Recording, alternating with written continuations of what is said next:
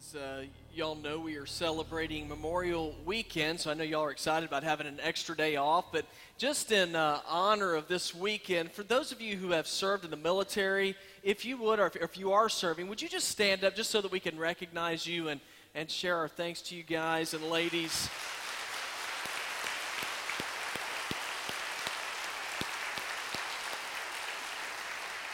Thank you guys.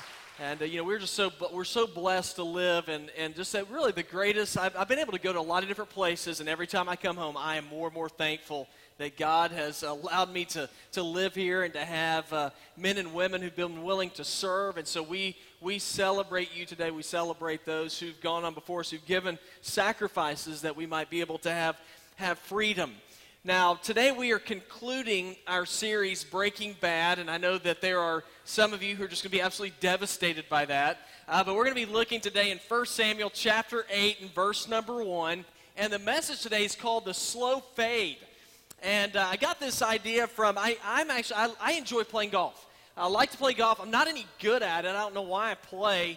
Uh, but my father and I, when the weather's good, we like to get together uh, at best about once a week in order to play, and we visit and all those things. But uh, I always want to get better at golf, and so I was trying to figure out how can I hit the golf ball further. And so I read this article, and of course, the advice I see on those things, it sounds so easy, but it's so hard. It said, if you want to hit the ball farther, the only thing you have to do is hit the ball in the center of the club face.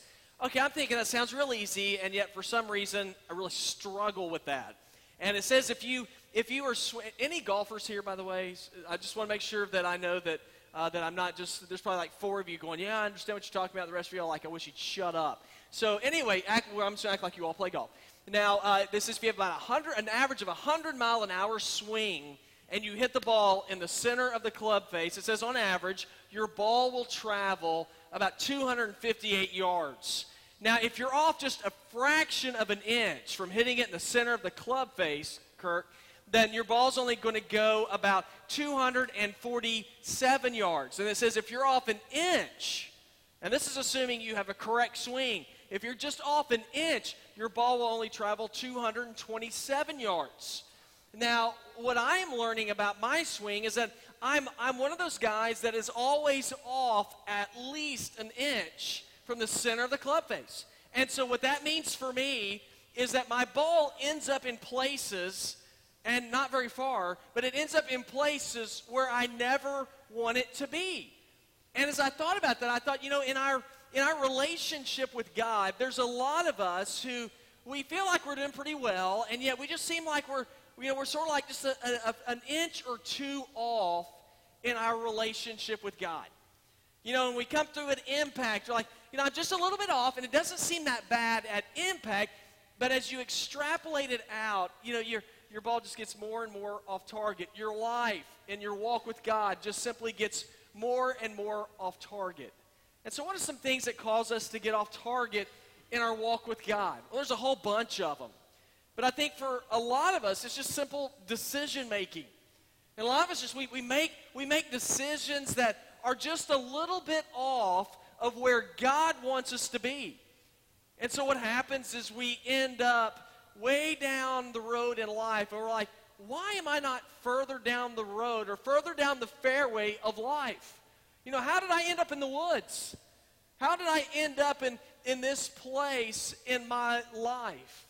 And so today in our scripture, what we're going to do is we're going to look at the Israelite people and we're going to see that on the surface, it looked like they weren't too off in their walk with God.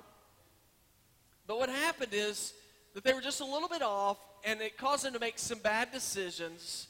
And the bad decisions they made in life caused them to ask questions how did we get here? And so it's my hope that we'll be able to examine ourselves and, and be able to see some warning signs that will help us to see when we are getting close to making bad decisions that will cause us to end up in places we never wanted to go.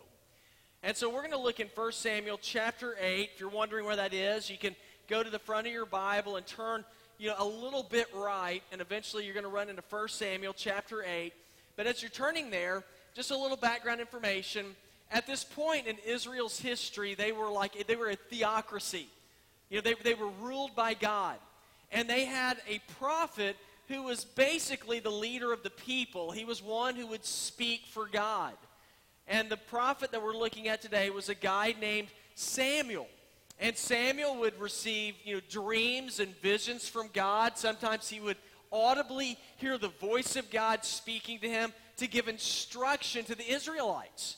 And their job was to listen to him and then to follow him because he was one who spoke for God.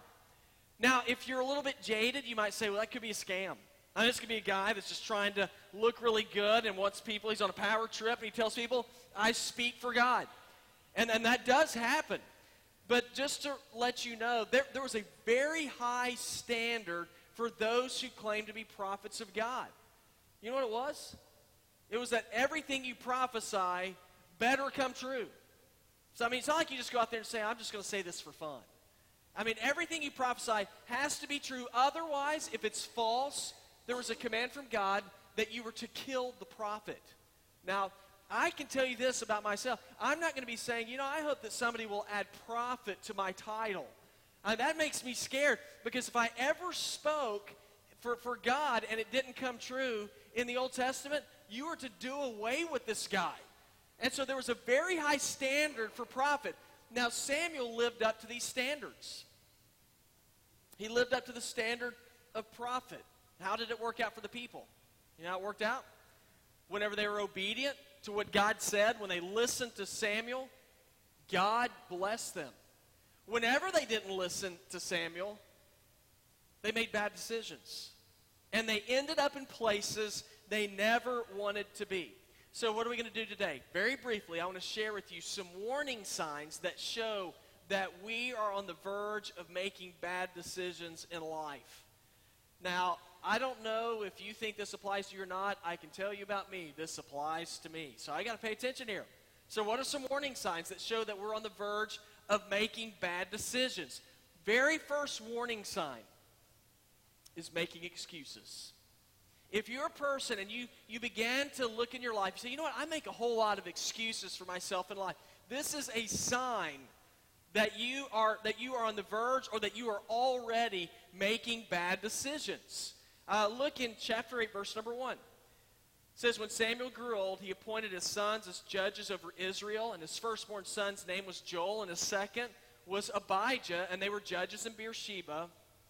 However, his sons did not walk in his way, and they turned toward dishonest gain. They took bribes, and they perverted justice. So all the elders of Israel gathered together and went to Samuel at Ramah, and they said to him, This is a great compliment. Look, you are old, and your sons do not follow your example. Therefore, appoint a king to judge us, or judge us the same as all the other nations have. Okay, who's Samuel? He's the virtual leader of Israel at this time. Why did the people pay attention to him? One of the first reasons why is because the Israelite people, I mean, pretty much you read the Old Testament, they disobey God. You know, they're just, I mean, they're just absolute screw ups all the time, which is why we should like them because we're very similar to them. They're always being disobedient. God, where are you? Come rescue us. God rescues them, and they ignore God. And they cry out to God again, Come rescue us. And God, over and over again, does exactly this. Well, at this point, the Philistines had taken over or had conquered Israel, and they took the Ark of the Covenant. Y'all heard of the Ark of the Covenant before? Indiana Jones? Okay? They take the Ark of the Covenant. They don't have it anymore. I mean, this is the, the, a symbol of God's presence with them. Samuel comes to the people, says, Once again, you guys have screwed up. Said, You need to repent. Tell God you're sorry. Turn away from your idols, and God will bless you. As a matter of fact, he said this in 1 Samuel chapter 7, verse number 3. He said, If you return to the Lord with all your heart, you get rid of your foreign gods and the ashtoreths that are among you, dedicate yourselves to the Lord and worship only him, what will happen? Then he will rescue you from the hand of the Philistines. People heard Samuel speak, and they did what he said. You know what God did? He gave him victory over the Philistines. Now, after that, do you think they thought Samuel was the guy they ought to pay attention to? Yes. They held Samuel in high esteem. They're like, this guy speaks for God. But what's so crazy about it is that they turn away from God again. Samuel, he gets older. And that's the very beginning, the verses we read. It says, Samuel, you're getting old. And they said, and on top of that, the sons that you have that you want to take your place, they're perverted. They, they, they take bribes. They, they turn away from justice. And so they said, Samuel, what we need is we need to have a king that's going to rule over us. Now, I look at that and I say, man, that seems logical to me.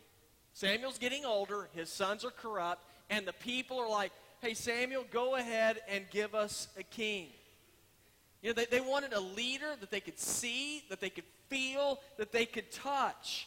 And so what I see is they began to come up with excuses to get what they wanted.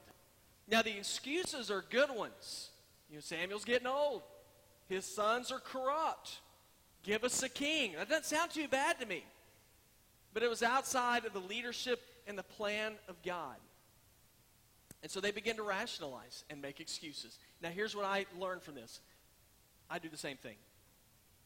Whenever I want something to go my way, I will make excuses to get what I want. I'll rationalize it. We, we, most of us do this. I won't act like I speak for all of you, but most of us, we, we make excuses. Now, let me give you some of the excuses we make or some of the things that we say. We come up with the it's not my fault excuse. You know, there are many times whenever we, we want something really badly, we go after it and it doesn't pan out like we want it to. And so we began to, we began to make excuses. Say, well, that didn't work out, but it's not my fault. Um, I know that in, I see this in marriage. I can look at, I can give you this example in my marriage. There are times when my wife, Emily, and I, we will have arguments. Okay? Now, not fights. You know, we will have arguments. And sometimes when we will argue, believe it or not, there are times, probably about 3% of the time, when she's right. And whenever she's right in our argument, what's really interesting to me, I, I, it's, it's, just, it's funny to stand up here and say it because I know it's ticking her off by saying, you jerk. But, but when I stand up here, I can say, you know what, I will try to defend myself even when I know I'm wrong in my arguments. Any of y'all been there before? You know, I, I, know that I'm wrong, but then I can say, okay, here's the reason that I'm being a jerk. Now, I'll admit I'm a jerk, but I'm a jerk because of what you did. Therefore, it is your fault that I'm being a jerk. Any of y'all been there before?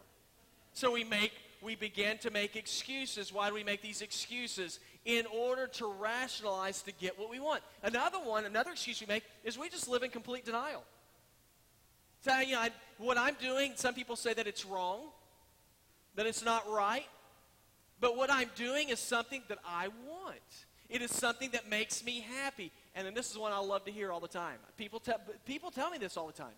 I know that it says that it's wrong in Scripture, but it makes me happy. And God wants me to be happy. Therefore, because God wants me to be happy, it's okay. Now, this is where the Israelites were at this point in our text. They start off making excuses, and the first excuse they make, if you look in verse number five, Samuel, we love you. You've been a great prophet, but man, you're old. You know, you're not going to live much longer. Your sons are corrupt. You're past your prime. We want a king like everybody else. We want to show that we are up to date with the rest of the world. Now, their excuse seems to be good, the excuses seem to be true, but where should they have gone? They should have simply gone to God in prayer and said, God, we need you to give us another prophet like Samuel. But instead, they made excuses to get what they wanted. Guys, let me tell you something. Anytime you find yourself making a lot of excuses for the way that you're living and the decisions that you are making, you either have already made or you are on the verge of making bad choices. You making excuses? You need to pay attention. That's the very first thing I see in our text today. The first warning sign that we're about to make a bad decision or that we have is we're making excuses. But here's the second warning sign, and that is that we're trying to be like everybody else. You're on the verge or you've already made a bad decision when you are just simply trying to fit in with everybody else around you. And you can see this in verse number five. It's the Israelites talking to Samuel. They said to him, Look, you are old, and your sons do not follow your example. Therefore, appoint a king to judge us the same as all the other nations. They have a great excuse. You're old, your sons are corrupt. Give us a king like all the other nations. You know what? That, that is such a temptation for all of us to be like everybody else, to fit in with everybody else. And I, I, I understand this. I mean, who wants to who wants to be the one that says, you know, I, I am different than everybody else?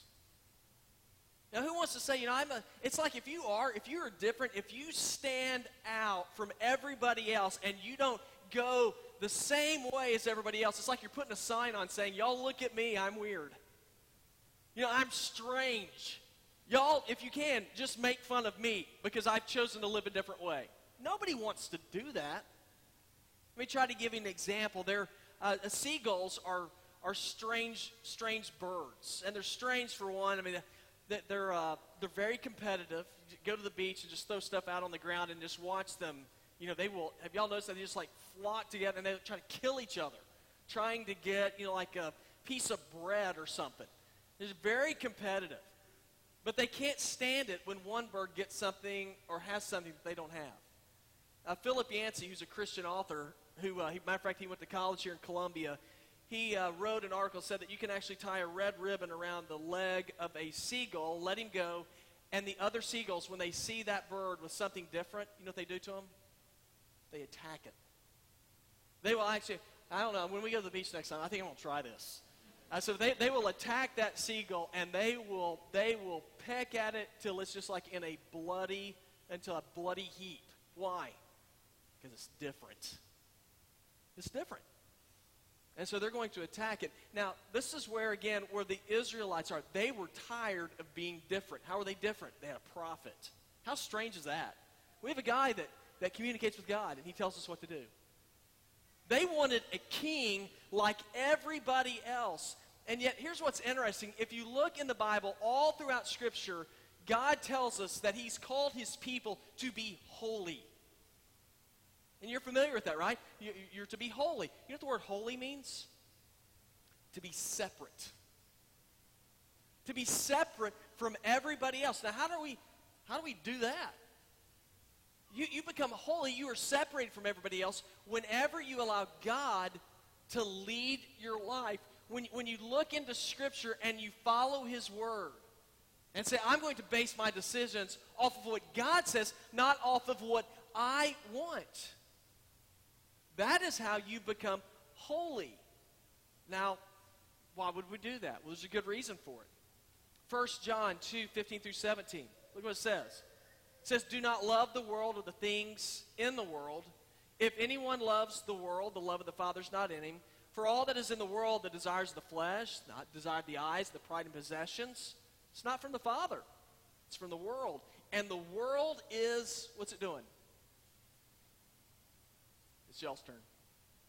It's passing away along with its desires. But whoever does the will of God abides forever. Now, whenever we seek after the pleasures of this world and we seek to fit in with everybody else, we are told in Scripture it's temporary.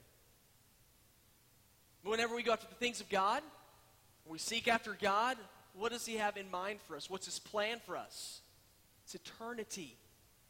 It's a life of value, a life for all time.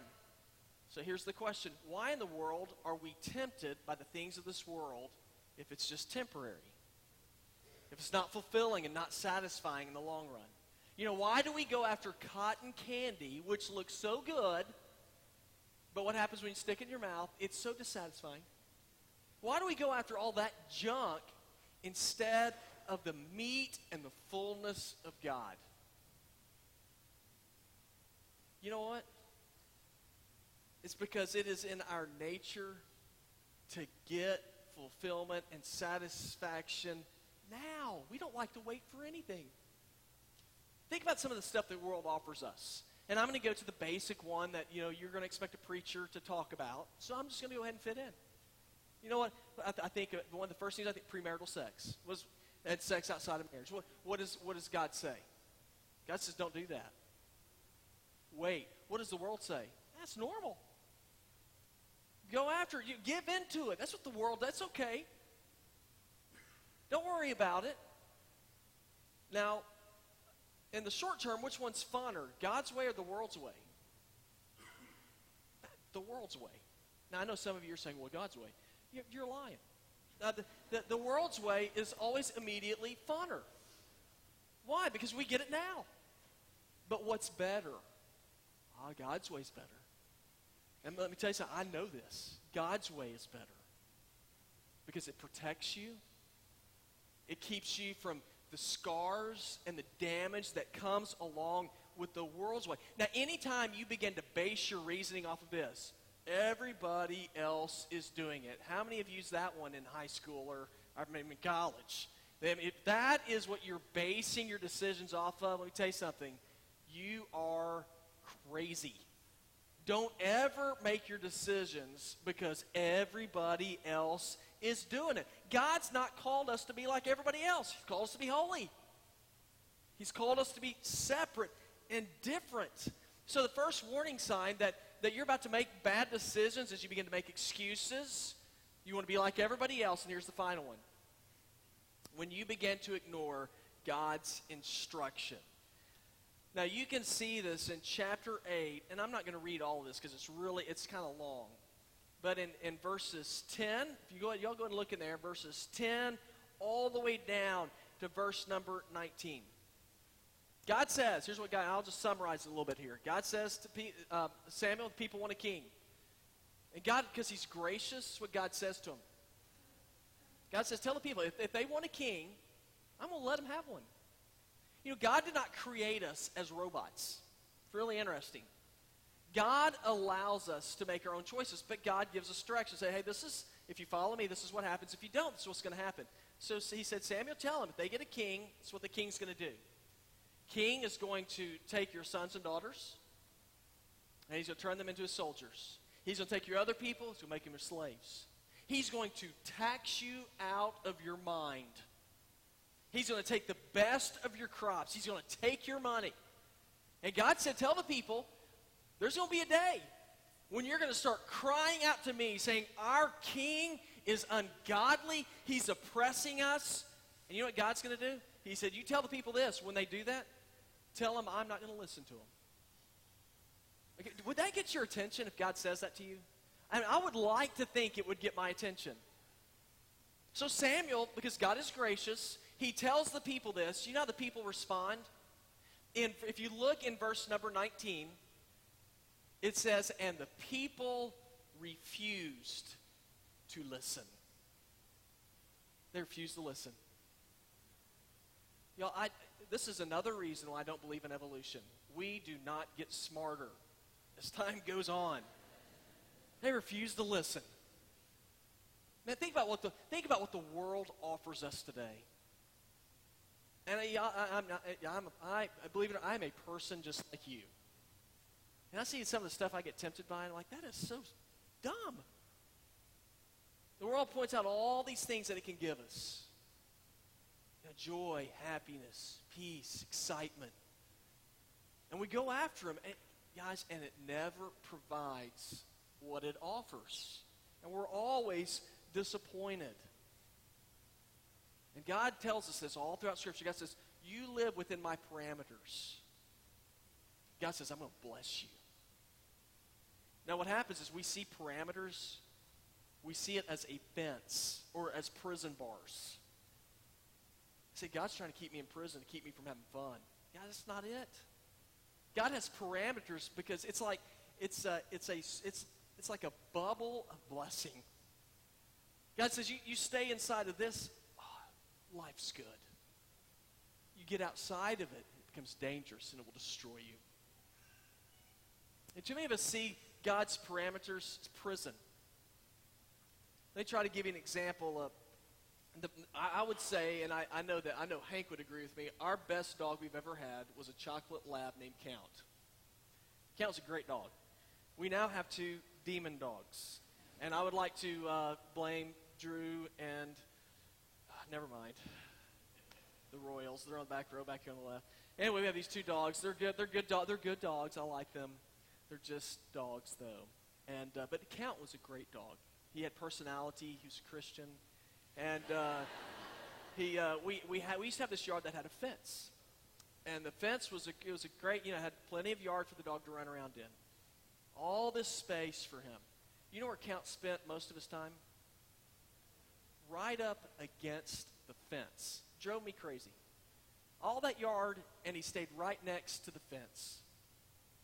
And he's always looking longingly outside the fence. Now, we didn't want him outside the fence because if he got outside the fence, you know, we're not there. He's on his own. There's cars out there. He could get run over. He could get killed. And he's always trying to dig. He would always he would try to dig out underneath the fence. He didn't see that fence as something that was there to protect him, that he could, where he could enjoy life inside the fence. He saw it as prison. That's what we do with God. We, we, see, we see the fence that he has or the parameters that he has, and we see it as prison. Now, here's the thing about God God doesn't make us robots. He will allow you to dig out underneath his parameters, and you can have your own way. And there comes a time when God, if, if we are persistent in ignoring what God says, God will finally say, Have what you want. You have at it. And we'll see what happens. Israel got their king. They got a king finally. God told Samuel, said, Samuel, they're not rejecting you, they're rejecting me. You know how many kings Israel had? It's kind of interesting to me. They had 41 kings. You know how many kings followed God out of 41? 11. Out of those 11 kings, you know how many kings remained faithful to God throughout their lives? Four. It's not good. It's not good statistics at all. And yet God finally said, You can have a king. Now, here's my question for you in closing Who is your king? Is it you? Is it relationship? Some relationship? Is it your family? Is it your job? Is it entertainment? Is it doing what everybody else doing? Who is it that is your king? Because when I look in Scripture, the Bible tells us who our king is to be. It is to be the King of Kings and the Lord of Lords, who set up a parameter for you to enjoy his blessings. The guys, where we get in trouble, where we find ourselves on the road to making bad decisions, is whenever we begin to make excuses, when we want to be like everybody else, and when we ignore God's instruction. Let me tell you, whenever we get on that path, we are breaking bad. And the world needs to see you and me trusting and following the leadership of God. You know, we, we, are, we are, we've been in a mess for, for far too long because we've ignored the leadership of God. Not just outside the church, guys, the church. God needs us to trust Him. And my challenge for you is to do just that. Say, God, I don't understand how all this works out. But you know what? I'm going to follow your word. I'm going to put your desires and your heart above my own. You put him to the test like that, and then see what God will.